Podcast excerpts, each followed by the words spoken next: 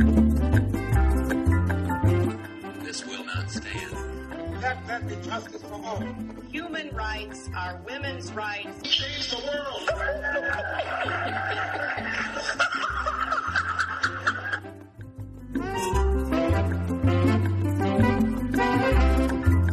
Welcome to Global Dispatches. This is your host, Mark Leon Goldberg. War crimes were almost certainly committed by both sides in the recent flare up of violence in Gaza. A key question going forward is how to pursue justice and accountability for those crimes. One venue that's being weighed as a potential option is the International Criminal Court. Now, the ICC does not currently have jurisdiction in Palestine, but it might should Palestine accede to the Rome Statute that created the International Criminal Court. In other words, Palestine has to ask the ICC to become a member for the ICC's jurisdiction to kick in. Now, there are a lot of thorny legal and political issues that this raises, both for Palestine and for the International Criminal Court. Uh, and to help walk me through them is Kevin Jon Heller. He's a international legal scholar, a, a professor of criminal law at SOAS in London and is the anchor of the Opinio Juris blog, an excellent resource for people wanting to take a deeper dive into questions about international law. So, if you are at all interested or curious about what might happen at the International Criminal Court as it pertains to the conflict in Gaza, have a listen. Quick programming note you can subscribe to Global Dispatches on iTunes, and I hope you do. I post one of these shorter conversations with a think tank type journalist or expert every Thursday, and every Monday I post longer conversations with foreign policy thought leaders and luminaries about their life stories and career. So, subscribe and don't miss an episode. Here it is my conversation with Kevin Jon Heller. Looking for a trustworthy podcast to bring you unfiltered viewpoints and experiences on global health? Tune into Global Health Matters, the podcast that connects silos and amplifies diverse voices to give you a holistic picture. Each month, Dr. Garry Aslanyan from the World Health Organization hosts discussions with guests spanning former ministers of health, award winning journalists and authors, and frontline public health workers. Join listeners from across 180 countries for an exciting season 4 launching in June. Global Health Matters is available on Apple Podcasts, Spotify, and YouTube. The question with the Palestinian Authority and with the, the state of Palestine is does the Palestinian Authority actually function as the government of Palestine? Do they have the authority to unilaterally ratify the Rome Statute or file an ad hoc declaration? And, you know, it's an interesting question. Um, there seems to be a functioning unity government at the time, at the present time, between Hamas and you know, Fatah and various other factions. So, you know, insofar as you have a unity government and insofar as Abbas is the recognized president and can speak for the state of Palestine, then I don't think there's much of an issue with him ratifying the Rome Statute or filing a declaration. Uh, were the unity government to fall apart uh, and Hamas split from them, then you have some really serious issues because, as we both know, you know, the Palestinian Authority doesn't really function as the government of Gaza without Hamas's involvement. Hamas. So it's it's in Gaza. part a question of whether or not this entity called Palestine exerts sovereign control over all discrete parts of Palestine. Well, I mean, I'm not sure I would put it quite that way. I mean, I, I think there's no question there is a state of Palestine. The question is what are its boundaries and who is the legitimate government who represents the Palestinian people. You know, and, and it's impossible to overlook the fact that in 2006 Hamas won, you know, relatively democratic elections, yet were was prevented from governing by Fatah. It led to the civil war in 2007, and ultimately Hamas took control of the Gaza Strip. Now, that's a long time ago, and relations between Fatah and Hamas have improved markedly uh, since then. And again, as I said, there does seem to be a unity government. But I think you really have to emphasize that there has to be a unity government between Fatah and Hamas to really have the ability to speak of the Palestinian Authority as the you know, official government of the state of Palestine. So, okay, uh, say that there is this unity government in place, uh, and the Palestinian Authority makes the request to the Office of the Prosecutor to uh, accept jurisdiction over crimes committed on Palestinian territory. Mm-hmm. Uh, what's the next step from the Office of the Prosecutor's point of view? Well, um, you know, assuming that the OTP was confident that. And I should say, um, OTP is shorthand for the Office of the Yes. Prosecutor. office of the prosecutor was satisfied that in fact Abbas had the authority to file this declaration, then it would proceed in the same way that it proceeds with any state referral. Um, state referrals do have a certain priority over, you know, you and I sending a communication to the court asking it to investigate a situation. So they take the state referrals very seriously. But it would be the same kind of preliminary examination that, that happens in all of these cases. You know, is there evidence that crimes are committed within the jurisdiction of the court? Uh, you know, were the crimes or are the crimes adequately grave? What's the status of um, you know domestic proceedings to deal with the perpetrators of international crimes? It would be the same kind of analysis that the Office of the Prosecutor has done, you know, literally dozens of times before. And so I think one of the, you know, we were just talking about this earlier, but I, you have made the argument that you think it's probably not very likely for the Office of the Prosecutor, in this case Fatou Bensouda, uh, who's the, the prosecutor of the ICC, to uh, either accept juris- to accept jurisdiction. Is, is that right? No. Would I? Yes and no. um, I don't think at the current time, given what I know about the state of Palestine's government, that there's any problem with Abbas actually going ahead and filing an ad hoc declaration or ratifying the Rome Statute. So I don't think Bensouda's worry would be that the court doesn't have jurisdiction. I think it is extraordinarily unlikely that the prosecutor will ever get beyond a preliminary ex- examination and open a formal investigation into the situation in Palestine. And that is not really a reflection of, of legal considerations, in my view. I just think politically, and, and perhaps I'm being too cynical, but I think it is extraordinarily unlikely that an already embattled court that has not had a huge track record of success is going to dive into the most politicized conflict in the world, and certainly probably the most politicized conflict over the past few decades. Um, I, I just can't see the office of the prosecutor in a relatively conservative, in a decision-making sense, uh, prosecutor like Fatou Bensouda wading into it.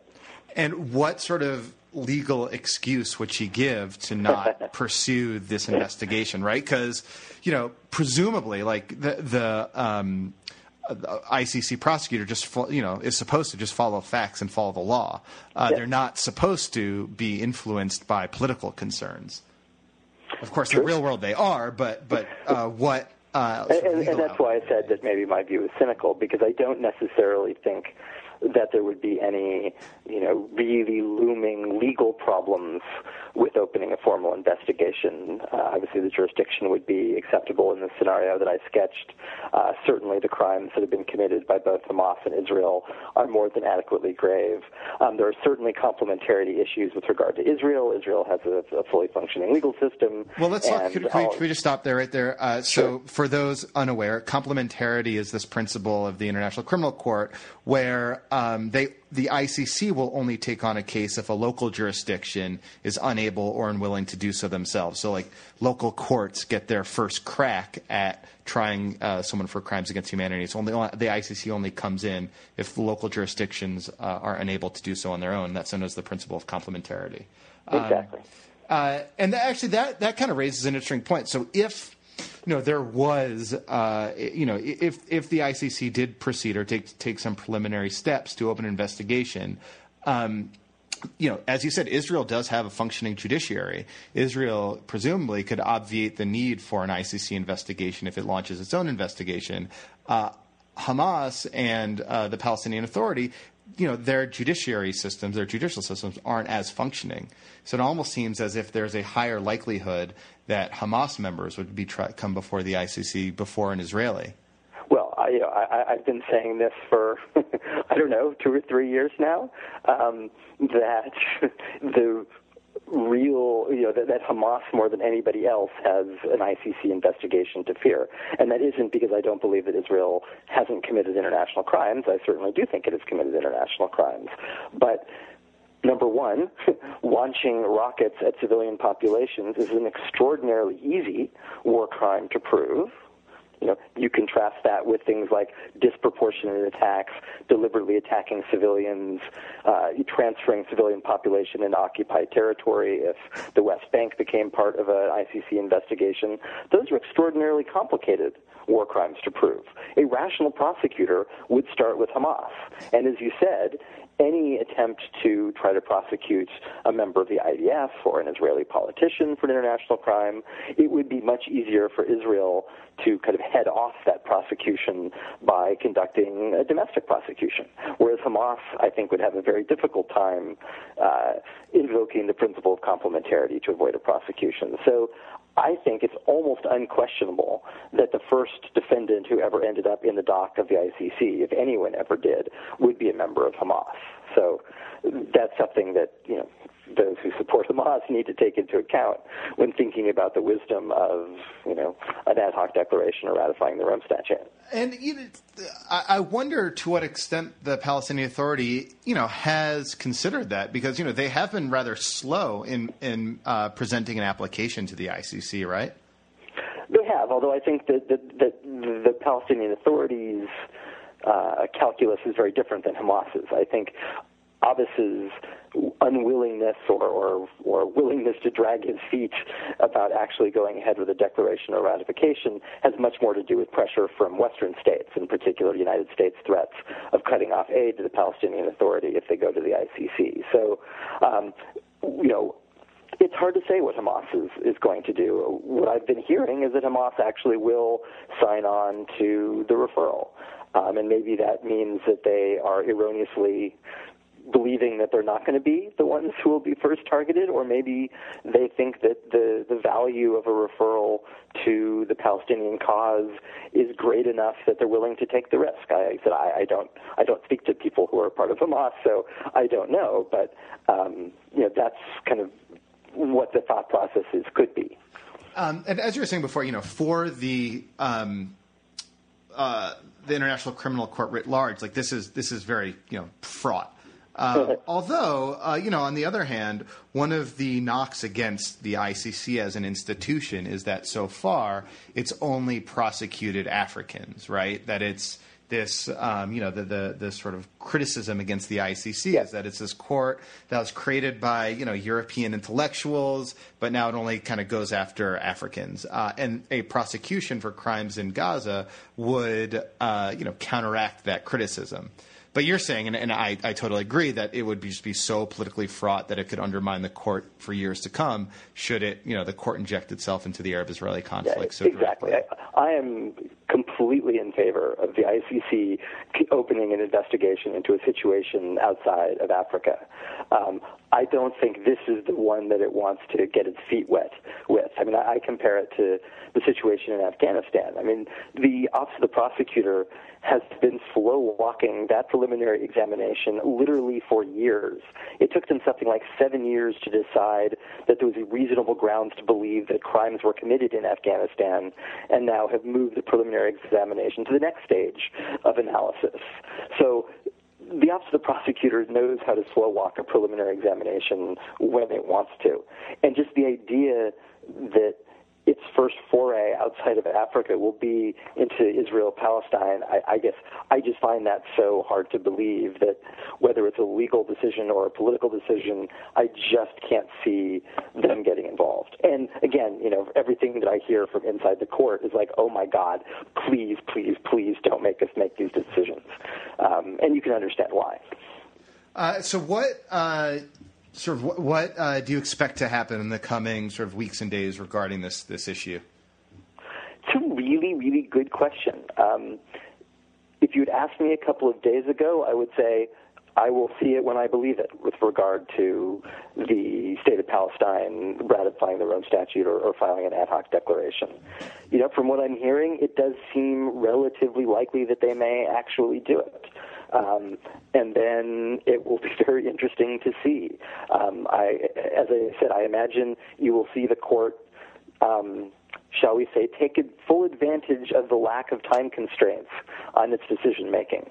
Um, and it would be a very long time before anything would really concretely happen with a, a ratification or declaration. So um, I think the next big question is will the state of Palestine actually do it? Because as, as, we both know, they've threatened to do it a number of times and they backed off. And again, this seems more real than those previous ones, but we really still have to wait and see.